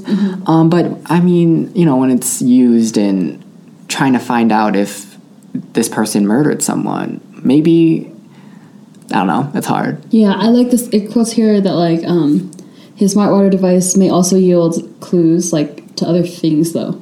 You know what I mean? Yeah. So there should be like a a guideline for how far they can scroll through. Okay. You know what I mean? Yeah. Like, yes, you have this, but you cannot go back and try find something to like get him in trouble for Yeah. if it's not related to the case. So you, there's That's like a like a Yeah. amount of time that they can have access to. Mm-hmm. I don't know how easy that is because I feel like when you grant like that, it's like If you're going through it, you might if you stumble across it's something. gonna go too far. I feel like that's very easy to happen, but I feel like that might be something to think about just to have. Yeah. I mean, yeah, it's like I, I'm just worried that it might snowball uh, into like something that just would be out of control. You know, all those dystopia about, Mm-hmm. Yeah. you know, AI attacking us Yeah. and, you know, tracking everything. And um, it's not a good thing, I think. So, Yeah. I don't know. I guess so. Uh, um, also, in that article with the same guy uh, who Yes. like they also looked into like because so the guy that was found was like drowned in his hot tub, and Mm-hmm. he said also that like there was like a scuffle or something, and then he like fell in. Or Yeah, whatever, yeah. Which was awkward because it's like you invited this guy to your house. Yes. but it was like he didn't. the The hot tub must have been empty or something because like the day. Like hours before that or whatever, it was like he used up like 140 gallons or something like that to like fill it yes. it's just kind of awkward like you did you yeah during the early hours of the night like so um, it recorded this is a quote it recorded 140 gallons of water use during the early hours of the night in question and this is um, from his smart water device. Yeah. yeah Mm-hmm. and so it was like did It's just like, you know, it, you did you feel your Yeah. it paints him in a really bad light. Yeah, so, totally bad. uh, you know, he ha- his murder trial is pending. yeah so, I think we, like I said, balance. I think is always an important thing. Yeah. So I think we're just gonna have to. it's I don't always know. such a great area it is. Uh, it's hard. with everything yeah, I'm not gonna give a definitive answer. i don't think we have one really yeah, it's just one of those it's just hard. yeah And actually, our next headline is pretty controversial as well. It has a big debate that goes back to our like founding of Yeah. the United States. Basically, separation of church and state. so you want to take this one? All right, so I um, did not get a huge amount of time to read through this one, but I do know the general gist of it. So basically, I'll read you the uh, title. So the title of this article is Supreme Court Rules Religious School Can Use Taxpayer Funds for a Playground. So, okay, right off the bat, one night when so Ian, we have this document, and um, Ian had this link in here, and I open it, and right right after I read this, I was like, oh my god, I I don't think that that money or those funds, first of all, should be used for a playground. Yeah, I understand that playgrounds are like they're a very important place as a child. You know? Yeah. it's where you have fun. But if you have one, man, like it's there. And I also read so when we had read this article, the they wanted to use this so that they could cover their um, playground in rubber hmm. instead of like the wood chips. Oh yeah, yeah. Um, which I mean, it's not a bad thing, but it's like you should be using this money for books and like you know supplies, mm-hmm. in my opinion. But okay, gonna delve into it. yeah. So the Supreme Court, this is a quote. So the Supreme, the U.S. Supreme Court ruled Monday that taxpayer-funded grants for playgrounds available to nonprofits under a state program could not be denied to a school run by a church. Hmm. So that means this isn't a public school, right? This is a private school, is it not? Right. But the I think it's saying that the grant is for nonprofits and that's what the school The is. school. So I think that's the point that the Supreme Court is making. Yeah. Um but I still think that's a little it's a little like I just thought it was weird. It didn't make me feel good when that happened. No, it didn't because like um, they they don't another quote. Uh, we do not address religious uses of funding or forms of discrimination. And so, okay, so they, they basically there was this um, a few like a church, and they run this school, Okay. which is religiously, you know, Based. anyway. Yeah, um, and they applied for this grant even though they knew that this money wasn't supposed to go to a a, a re- religiously affiliated like Right. School. program or Yeah. school. Okay. Uh, but either way, so there were like 44 applications, and they were able to fund 14 of them or something like that. yes. I don't know. That's just kind of awkward because it's like, you know, it, it once again gets to like the church and the state, like you were saying, Right. Yeah. and it's just such a. There's like Yeah, because the it says here that justice. Um, let me see. somewhere. or for the for for the majority opinion, um, they said that like the, quoting this article says um, a denial of funds to to religious schools in general um, is unconstitutional. Um, because I think they cite the freedom of religion. Um, so they say I think the, the kind of the point they're making is that they have the right to practice under um, I believe it's a Christian school I think. Um, and they and they shouldn't be denied that they consider denying it as discrimination against uh, Yeah. Christianity. So I think that's a I can see where they're coming from but like also like why uh, I think the dissenting opinion kind of puts our thoughts into good words. Um, so the dissenting opinion was, um, I think it was Justice Sonia Sotomayor and Ruth Bader Ginsburg. Um, so she says that. Um, this is quotes. She says she called the majority opinion radical, declaring that it profoundly changes the relationship between church and state, um, which I think definitely do- it does because I think this sets a dangerous precedent. Yeah, because okay, once again here, um, also quoting, just continuing on, by holding for the first time that the Constitution requires the government to provide public funds directly to a church. Yeah, hmm so that's dangerous. Yeah, not. I'm not saying that the, the church has a malicious intent. Yeah, I they don't. You know, they Yeah. want to like make this playground safer for children. That's all they want to do. Yeah. which I I get where they're coming from there. yeah, but it's like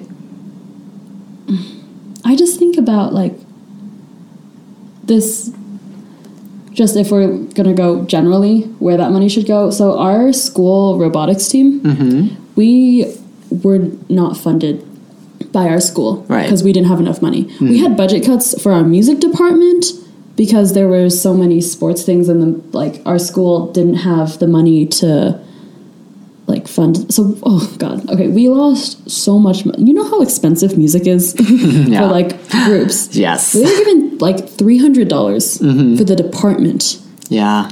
That's like not a lot. we've got orchestra band choir everyone needs uniforms Yeah. like we need supply like our stands were like dying you know Yeah. um they were like everyone has fees for like all their extracurriculars but the money was even it wasn't for the extracurricular part these Yeah. are like school classes Mm-hmm. and we didn't have money for that so then of course our robotics um, team we don't get we get like nothing from the school yeah, for anything. Mm-hmm. And, you know, we we competed in we competed in um, first uh, for FRC anyway.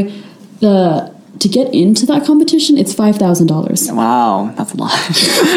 I was um, business head on this team, and God, trying to contact sponsors was like a mess, but we still pulled through. You Uh-huh. know, if you have a good cause and you're trying to like work towards it, like we needed money for supplies, basically, Mm-hmm. is what it is. Because when we're building like, you know, like a 500 pound robot, it's like it takes a lot of supplies. Yes. stuff. Um, but it, you get it done. You find a way to make it happen because there are people who will support your because You know? yeah, I think you'd be surprised at how many people are Yeah. willing to give. Exactly. You'd got to, exp- and so if I feel like if they had pitched this idea instead to like a bunch of, uh, what's the word? Um, maybe sponsors. I don't remember Uh-huh. off the bat. Right, or But, you know, like- people who would be willing to donate. Yeah, there's. I think there were other ways that they could have done this rather than asking.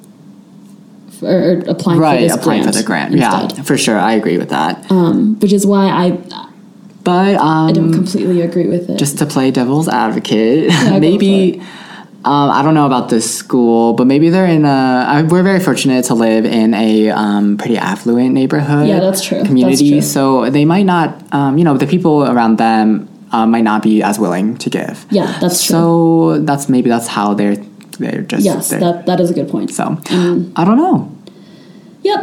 I but I think a good point is that I I definitely think so much more should be going towards education and like In general. in general and like I in for Colorado our state we're like we're 50th in the nation for uh, teacher wage um, what is it called kind of like teacher wage competitiveness that's it yeah so our teachers are not paid as much so they're not as inclined to come to colorado um, that's a, a stat statistic that um, I, I don't have like the the article to back that up. It's something I uh, was presented to me, but um, I thought it was it was it was sad to hear that. Yeah. and we spend we're in like the lower quarter of um, amount of spending per student in the nation, so we're we're on the low side, Mm-hmm. Yeah. which is super sad. It, it's sad because, yeah, but we're not the lowest. We are not. I think that, but maybe the reason there is like a lot of the students, like we were a what was it one to one school? we are one to one. Yes, yes. So that was everyone had their own device. Right, one student to one device. Yeah. Yeah. Um, but that's because you had to provide that yourself. Mm-hmm. Um, the the school had like uh, devices to rent out. yeah, and they had some discounts. Yeah, they did, and there were definitely like loopholes. But maybe we get less funding because the income of the families that live here Right. who can provide for that. Like Yeah, I think that might it might be a factor. Maybe I'm just guessing here after hearing that. It might be. I think it has to do with um, student size too. Yeah, because there's that one point in a certain month that they're like come to school because like they're counting or something. yes, something October. like that. October is that October. that's the funding month or Yeah, so something. I don't the know. where they get like student populations. Yeah, I think it's- will get yeah, I think how it's much the important. get per students who are there, whatever. Yeah. Yeah. Um. Yeah. That's Um, so we. That's pretty much going to conclude our headline segment. Yeah. And uh, we would love to hear what you guys th- think about each of these very like highly debated topics. yeah. the privacy versus safety and Yeah. separation of church Also, and state. I'm sorry there wasn't, I guess, too much commentary. I'm not uh, very well versed when it comes to law. To law. Law, yeah. right, yes. Um, So I don't, I know I didn't have, oh, never mind. Yeah, if, if we're sounding like super ignorant, let us know. and Probably are. very nicely, let us know nicely. And uh, leave us a comment um, and explain, you know, maybe your view and um, maybe some views that we didn't touch upon Yes. that we would love to hear. yeah. Insight.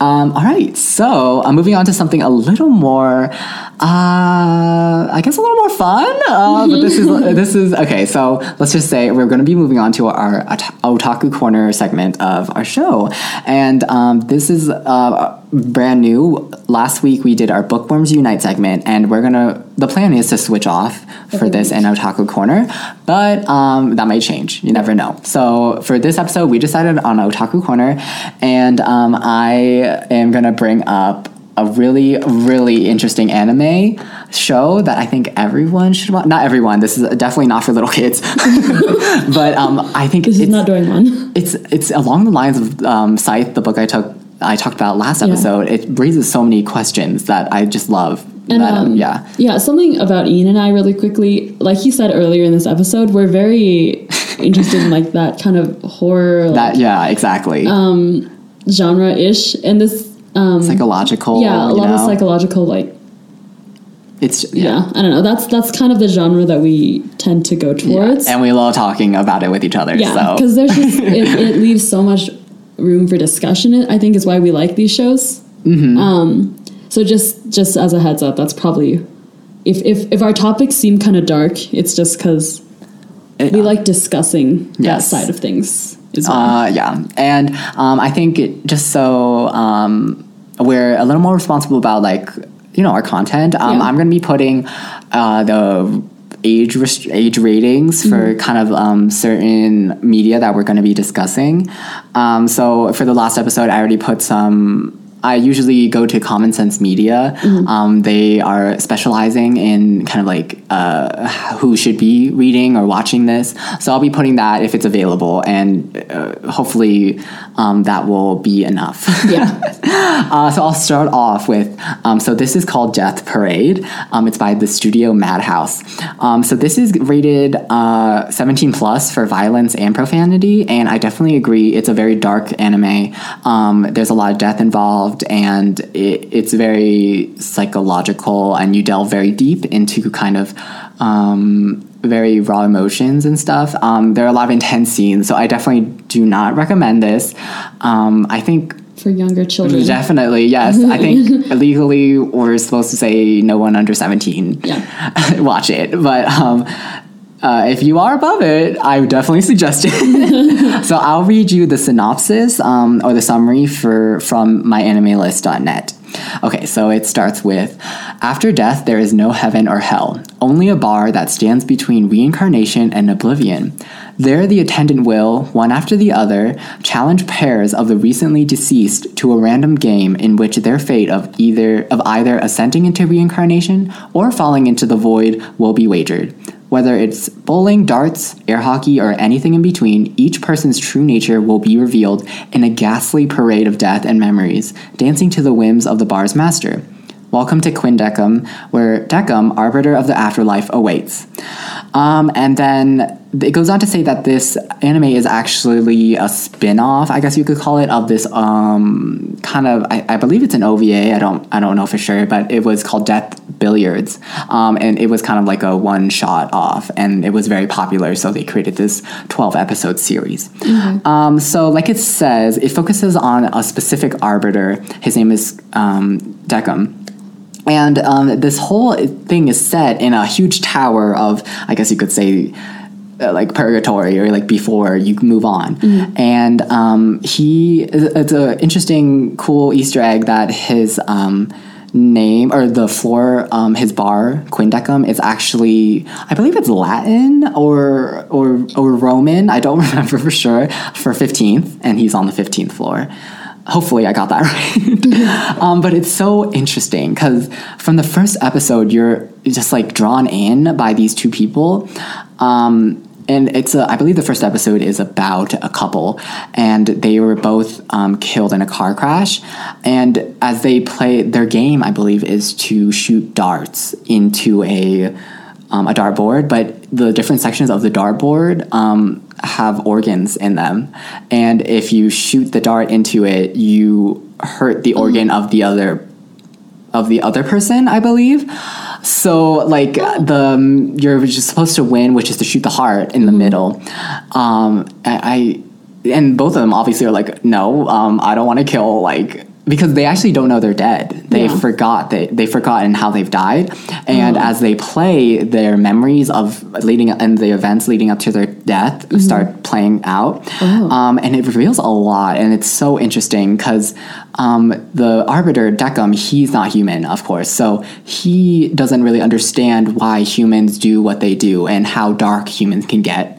So um, when I believe he sees the memories too, um, so when they start flashing, he he gets confused on like why this this person would do something so terrible to this other person or something like that, um, and it's it's so interesting because you're drawn in from the first episode. The second episode actually shows you the behind the scenes work of it all, and um, you're introduced to the main. I guess second main character, a main character, and she is unnamed. But the weird thing is, um, she knows she's dead, and she is not supposed to be. She's not supposed to know. so um, Decim's boss, Nona, she um, brings her up to Decim, and she's basically she shows her like um, how the whole scene in the first episode plays out, and she's kind of like judging how Decim does his judgments, um, and she's like, okay, he, I think he made a good judgment there, but she understands that he doesn't understand human emotions, so the whole point of it. Um, at least that's the theory is that she is bringing this um, person who knows she's dead, who's who was human, um, and she's trying to make Decim and it's like a test run, an experiment of sorts, where she teaches him why humans do what they do and tries to get him to understand the the dark parts of humanity, basically. Uh, and it's it's very. I remember um, specifically there was a.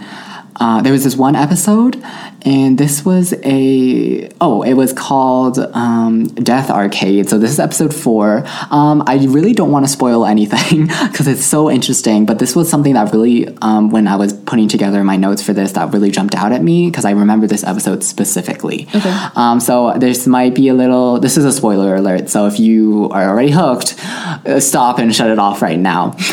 uh, uh, but if you want to just hear a little more, it's it's very episodic kind of. So um, you won't be terribly spoiled.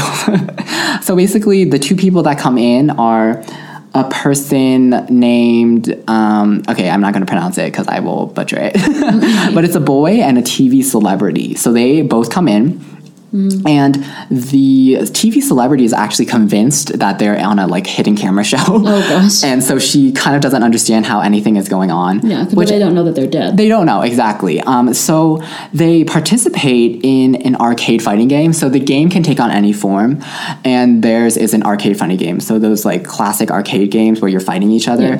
Um, that's what they're doing. Um, so they play as fighters based on themselves, and then actually um, the TV uh, celebrity. Um, she loses the first round, and this this f- triggers a bunch of her memories about um, her like her round of abusive partners, basically. And um, she says, "Oh," and then it goes on to say that um, she actually asks the other person to let her win the next round because she's still convinced that they're on a camera show, and she's like, "Oh, you know, I'm a celebrity, so uh, like." I want to look good for the camera, so let me win the next time. And that is a big no no. So um, that actually triggers her joystick to mal- malfunction during the second round. Um, uh, let's see. Oh, I am so sorry. So it doesn't, it triggers the other guy's uh, joystick to um, malfunction. So she actually does win the second round. Um, and that's when his memories start flashing in. Um, and it's about, you know, he had troubled childhood and he starts to suspect that they're not on a TV show, you know, because, yeah. And Decim is like, yeah, you're not, you know, but he can't tell them that they're dead. They have to come to the conclusion on their own. So he kind of can help them along, but not like outright say it. And then um, she, the TV celebrity, catches on to like this whole thing, and she thinks that if she loses, she's gonna die. Okay. something like that. Even though she's already So she's dead. got the wrong idea. Yeah. So she um she kind of it it says here I'm gonna quote it says miss uh, her she uses a special move based on her family. I don't I don't remember specifically what that was like in the episode um, but it, it Decim catches this and makes her joystick malfunction and says, um, I'll quote this again, it is necessary to expose a soul's darkness and pass judgment. So he kind of manipulates the game in order to have them expose themselves and the true darkness within them to make his judgment. So it's so, it was very intense. I remember this episode was so intense. And um, so, like, she's desperate at this point. So she starts actually physically attacking the other guy because she doesn't want to die. She thinks she's going to die once she loses. And the other guy, it's shown that he has more skill than her in the game. Yeah. Um, and so um, he forces her to keep playing, even though the other guy is unconscious. And um, he um, comes back in the middle of her like uh, like Rage. he's yeah she, she- she's like beating his character while he's like on the ground and she's like oh i'm gonna win. He comes back um, and then he actually uh, oh he fights back and then it ends with a double ko so he wins i think. Um, and they both realize they die. So um, the guy actually um, took his own life. That's how he died. And um, the TV celebrity actually was killed by her assistant because she um, was abusive to her, basically. Um, and so uh, at the end, uh, she Decim sends the guy to be reincarnated, and the TV celebrity is sent to the void. So um, I remember this being a very intense episode, and like it shows how you know this. There, it's very sad. You know, Like, both of them. Past actions are going to affect Yeah, because what happens to you later. yeah, um, it was really interesting because the this summary doesn't really um, talk about her family. So Yeah. she has three boys, um, and as she went through these abu- these abusive partners, they. Uh, she obviously she would want to protect them, so she goes on this journey of becoming this huge TV celebrity in order to have you know influence, in order to have money Mm-hmm. to protect them. But in her journey, she she gets lost in it and kind of neglects them. So I remember it, towards the end, she remembers like a scene of her boys, and she was like, "Oh, I'm so sorry. Like I was trying to do all this just for you, and I ended up just being like lost in the celebrity world." So I thought that was so sad, and like I thought because of that, she was going to be reincarnated because you know. Um, even though she was abusive um, to her own assistant, her past relationships were not as good, so that might be like an explanation. But um, he sends her to the void, so I was a little confused about that. So it's this show kind of like switches what you think Yeah. because you kind of make conclusions on your own, and then he's like, "No, you're going this way," Yeah. and the other one's going that way. So, that like, way. even though you acknowledge your faults or like your mistakes, Mm-hmm. you still did it. Maybe. Yeah, That's the thing. something like that. Because her boys are neglected, and Yeah. even though she did all this for them, they did not see the benefit. And even though she admitted that this was her mistake, she still Mm-hmm. She did let it, yeah. So th- it was a lot. It's a Mm-hmm. very dark um, show, but it was it's so interesting to talk about. yeah, definitely. um, and yeah, that's just the one episode that I wanted to highlight Mm-hmm. specifically. I just remember that one out of out of my head. And then the main character, she doesn't have a name until later on, but um, her story is very sad as well. Um, Mm-hmm. Yeah. And it's revealed why she. It- It's not like specifically revealed why she was, uh, why she knows Mm-hmm. that she's um, dead, but she it, it shows how special she is and how um, Nona, his boss, um, Decim's boss, that why she chose her to to kind of like mentor Decim in a way, um, because I think her main goal is to try to help arbiters. Um, understand humans because they don't understand them uh, Okay. specifically Decim and to help with their judgments Yeah. um, and this goes back to Scythe, you know, like Yeah. judgment and how humans in that book judge Control over have control over death and chooses who to die. So it's a very interesting concept. Yeah, definitely. Um, anything with death. Yeah. but yeah, I know things got a little heavy, but Yeah. it's definitely a series um, you should watch if you're if you're into that sort of thing. And like thinking, like thinking exactly. It's, it's so compelling to watch. It was really good to watch. Um, and i wish there was a second season or something but um, yeah it's pretty highly rated. Um, and again this is 17 plus. I'm sure from that description if you still listened um, it's not for you know little kids or anything like that. So uh, 17 plus. Yeah. just say um, and yeah i definitely recommend and in our show notes i'll be putting uh, the my anime list um, profile and the uh, I, maybe the crunchyroll link um, so you can watch um, legally and watch it and give back to the we're Creators. not sponsored by Crunchyroll. We are not. So you know, Yes. The one that we use. yeah and crunchyroll is great for legal streaming yep. all right All right. Uh, moving on to mine then. yeah Okay. All right. So my recommendation is another sort of horror one. Uh, it's called Another. Mm-hmm. Uh, it's not new or anything, but it was really good. It's one that I've watched sort of over and over, um, just because I love the suspense that comes with it. So I'll read a little bit of the synopsis. So, or actually, you know, I'll just talk about it a little bit. Um, so basically, there's a classroom uh, that's haunted, or not, it's cursed. So every year, there's a student who is invisible, or who needs to be invisible because there's an it, they're an extra student. okay yeah yeah Um, and so basically, if they if the class doesn't ignore one selected student, um, there will be a bunch of killings that start to happen because that uh, Uh, yeah student who has chosen to be um, invisible is acknowledged. So it talks about this 15 year old boy, or the main character, uh, his name is Koichi Sakikabari, Sakikabara, sorry. Oh, okay. And he you got it. transfers to the class, it's the class 3 3 um, of Yomiyama North. And he discovers a strange, gloomy mood seems to hang over all the uh, students. And he finds out um, that the mysterious, the girl with the mysterious eye patch, who's kind of neglected by everyone, her name is Mei Misaki, um, is was the chosen student to be ignored. And uh, let me see here.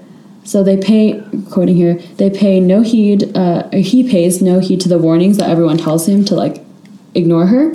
And as a result, a bunch of killings start to happen. So it's about those two basically trying to figure out how to break it. This thing is like, it's a curse that's taken so seriously though. Like, there's a whole, you know how we have kind of have like a student council? Yeah. Or like they have like, you know, a student president? Yeah. Your class president.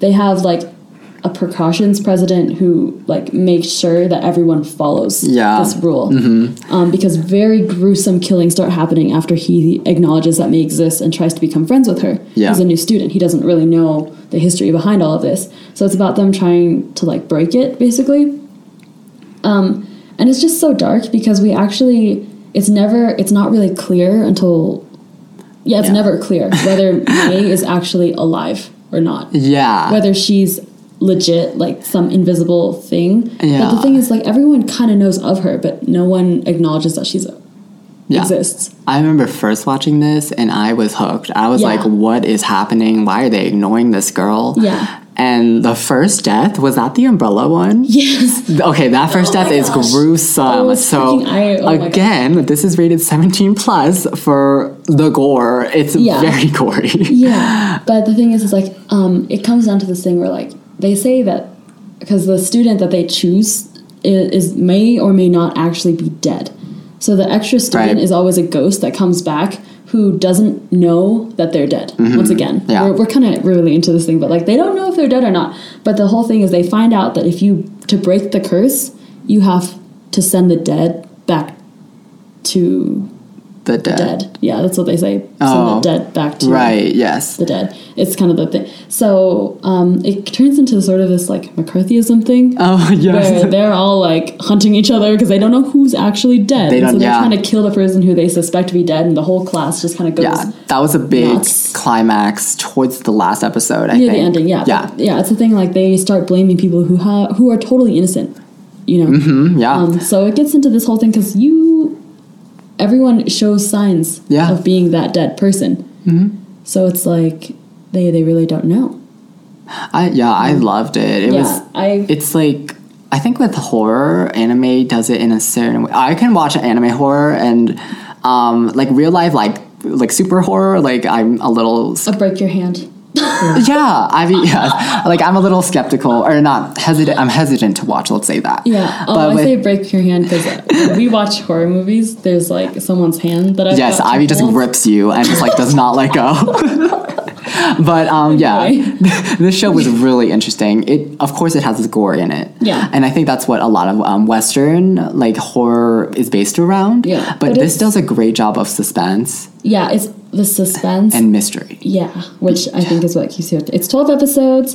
Um, it yeah, it, like I said, it's not too new. It was it aired in 2012, but Yeah, you should you so should good. definitely watch it It's- if you're of age. yeah, it's got just an amazing plot. My yeah. description of it does not give it justice. Towards the end, you will be shook because I was like, "What?" I should like every episode you finish and you're That's like, so true. I know, it's super happened? intense. Like I remember um, when I when we were watching it and we tried to get you know the whole group to watch it. Yeah. it was like we all try to watch it around the same time. Yeah. and the episode ends and our group chat explodes. Yeah, we were like, "Oh my god!" we need to like because we're like, "Who's dead?" or like, Yeah, "What's happening?" tell. and like.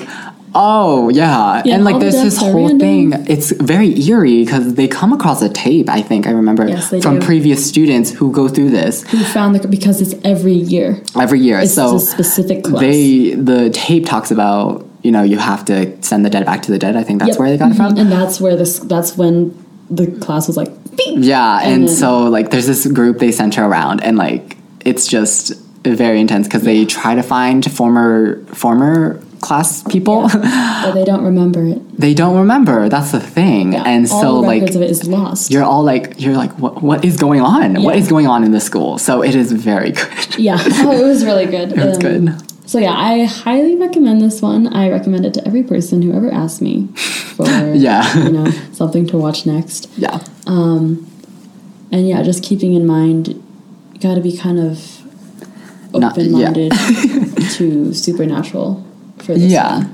Yeah, this is say. a little supernatural. Yeah, it is, but it's it's it in a good way. It's not like ghost hunting. Well, Yeah. actually, okay, never mind. It sort of is, but it's not like you know the whole vampires or Yeah. werewolves or It's very eerie. yeah. it's an it's- eerie it atmosphere. Do that. Yeah, it So yeah. it makes you question the reality. hmm Yeah, for sure. You know what what facts you can trust. Yeah. Every episode that you learn something new in. So. But yeah, anyway, we're gonna move on to close it off with our questions without answers. Yep, and again, this segment is where we're going to be presenting a philosophical question and we'll be just discussing it because we love discussing. We really do. um, all right, so for this one, um, we have down what is an emotion? And uh, maybe later on we might touch upon this. I'll just say it real quick. Um, which would you rather be, an unhappy human being or a happy dog? Um, and all right, what you want to say? what is an emotion? Emotions are weird. It's um it's a feeling that every human at some point is able to relate to. Oh, you went with a very okay. Yeah. I don't- was thinking it's at a scientific level. It's like hormones and Oh chemical imbalances Yeah. or balances in your brain. Yeah. Okay. So, like like our previous question, I think there there's a different level of like you know physical, and then as you move on, Mm-hmm. Yeah. because. I used to think emotion was what differentiated us from AI. Okay. Um, And then you have issues defining emotion. Yeah. And then you're like, oh, skirt. yeah because if they're like, like they could be i don't know like Yeah. i like i don't think you could fully i think that's where empathy comes in where we Mm-hmm. our mir- mirror neurons kind of mirror that but we can never actually experience the emotions of someone else Okay. fully Yeah. um so how can i say that ai don't have any when i can never truly Explain it. yeah or like truly embody it Yeah. so i don't know that's weird Um, um, when you talk about like um, levels of um, what's the word like hormones, Mm-hmm. and you talk about like um, different the, like different chemicals, Yeah. things. Um, I think that goes more into just behavior itself, okay um, because like if you've got um, high levels of what is it serotonin, serotonin yeah, right and dopamine, you're you know more happy and have more energy.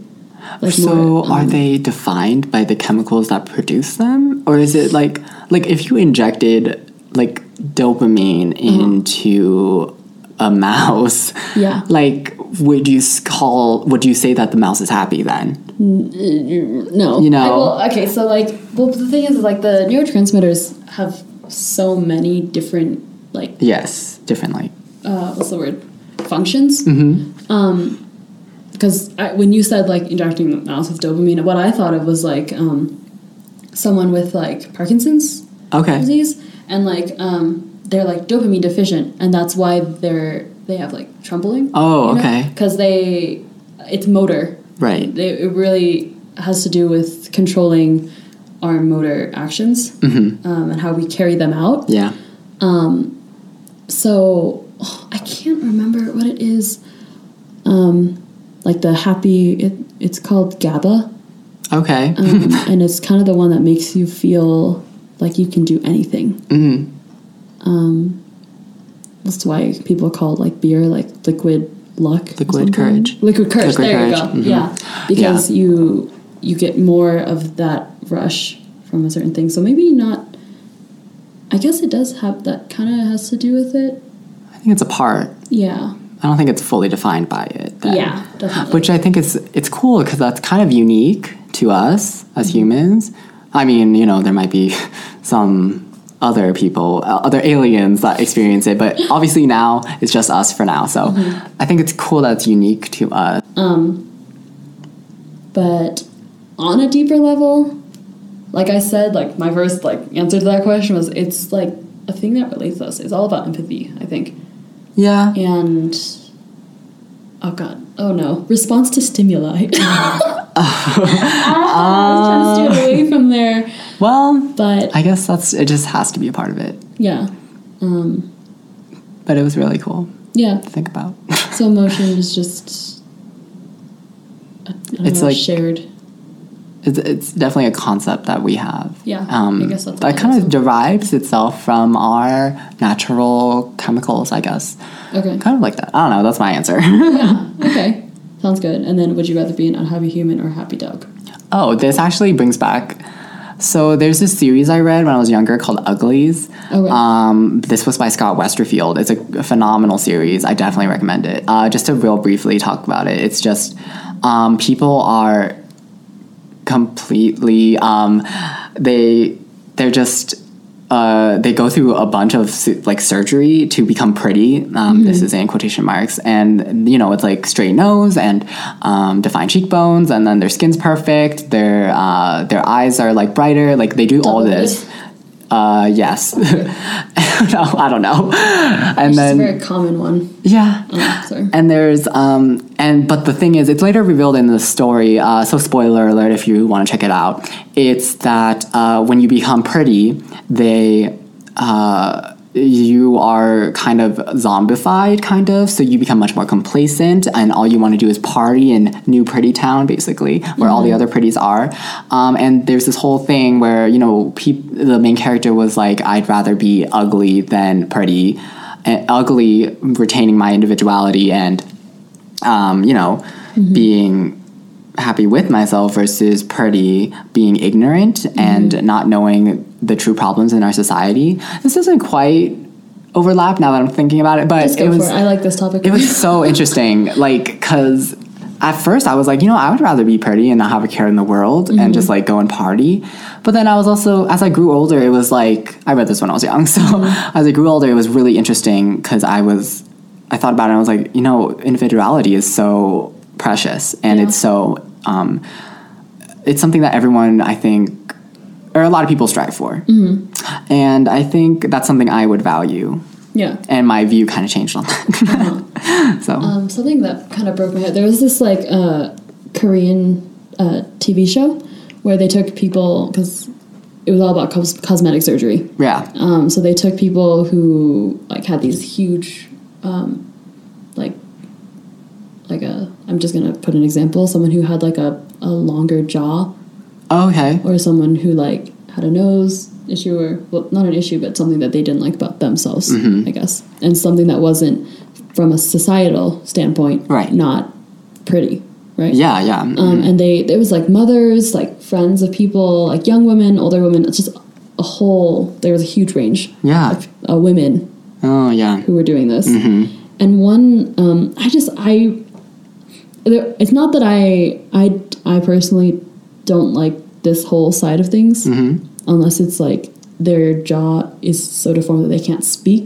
Yeah. Then I understand why you would undergo cosmetic surgery to be able to talk Yeah. or to be able to breathe. I understand that side of cosmetic surgery. Mm-hmm. The one that is just purely for your looks, even though you're perfectly fine, I don't agree with as much. Okay. But anyway, um, but I uh, am interested in watching them sometimes because I I'm interested to see, you know, like why people would go to this extent to change themselves, Yeah. It's a big choice. and also how their thoughts change afterwards. Yeah. Because a lot of people is like, well, if they want to do it, let them go for it. And if it'll make them feel better about themselves, let them go for it. Which is, I mean, fine, like whatever. But I just, it's interesting for me to watch that transformation, mm-hmm. watch them go under undergo that transformation, which is why I Yes. watched a few episodes. One that really broke my heart, though, when you say individuality Yeah. and how they are. Um, there was one woman, she was a mother of like two kids. Uh-huh. And when she underwent it, she came back out, you know, after like recovering for a little bit, Right. and she was like reunited with her kids. Uh-huh. Her kids didn't recognize her. Oh, that's so sad. Oh. And that just broke my heart you know Yeah. your children love you the way you are hmm And now that they don't they recognize love you. like a lot of people love you for who you are the way you are yeah. And then when you break that, it's just like maybe you're happy with it yourself, but it's not you. Mm-hmm. You know. Yeah. And there was like a teenage girl who underwent it. When she came back, her friends were like, They're like, "You whoa, are not you." Yeah. But it's okay because you're kind of you. Yeah. Maybe. So I, Eh. I think that's definitely a topic we can touch upon later yeah. on. Later on. Yeah. Definitely. Uh, but I guess we're gonna have to end our show here. Yep, this so- was our last segment. Yep. And it's been really fun. It has. I know we rambled a lot, but we hope that was interesting. Yeah, I hope so too. Um, Um, so I guess the questions we want to leave you off with is how do you define emotion? hmm And because we talked about how we think it, you know, is sort of a shared experience Right. and how we perceive things, hmm uh, that goes into that sort of self perception and how we see other people since we kind of went on to that cosmetic surgery side Yeah. and how It's yeah. those changes will make you feel like happy or better about yourself or the repercussion of that where you'll feel sort of saddened that Yeah. you changed it afterwards yeah. We'd love to hear what you think. Mm-hmm. Um, so again, just to recap, um, all of our uh, show notes. So with these links, um, will be on our Facebook notes tab um, on our Facebook page. So go over to facebook.com slash coffee and you can find us there. Um, again, we'll be expanding our platform. So um, right now, our main platform is SoundCloud, but um, I'm very proud to say that we are actually on TuneIn. So if you go to TuneIn.com, you can listen to us if you just search us up you can find us. It's another way for you to listen if SoundCloud's not your thing. Uh, we also have a brand new YouTube channel. Um, I uploaded our first episode, full episode on there. Um, we're still deciding on whether or not to upload full episodes on there. It might be just for future episode snippets, and then maybe some other projects we'll be working on. I don't know. Let us know. Um, let us know if you want us to upload on YouTube full time. And um, yeah, we'd love to hear what you think. Facebook, again, for long form comments, and then, you know, tweet us at coffee, W E N I V. We'd love to hear from you. And, uh, again, like I said, we do want to be a little more responsible for our content. So I'm putting our age restriction, our age ratings for these media, um, like our two anime shows, like that we talked about. Those are 17 plus. Um, and our book recommendations our book too. recommendations. Um, yeah, and uh, we did delve into some heavy topics today. Today. So I think I will be putting up. I'll just put some a few resources for if you're struggling with some mental pro- mental health problems, um, and uh, j- just know that you have a lot of resources. And if you're listening to this and you can relate to any of the dark things we talked about, there are so many um, people out there who can help, who want to help, and um, there are a lot of resources out there for you. So I'll be putting them in the show notes as well. Um, and yeah, um, that's all I got. What do you have, So? I just want to conclude thank you for growing with us today Yeah. and thank you for joining in on our coffee talk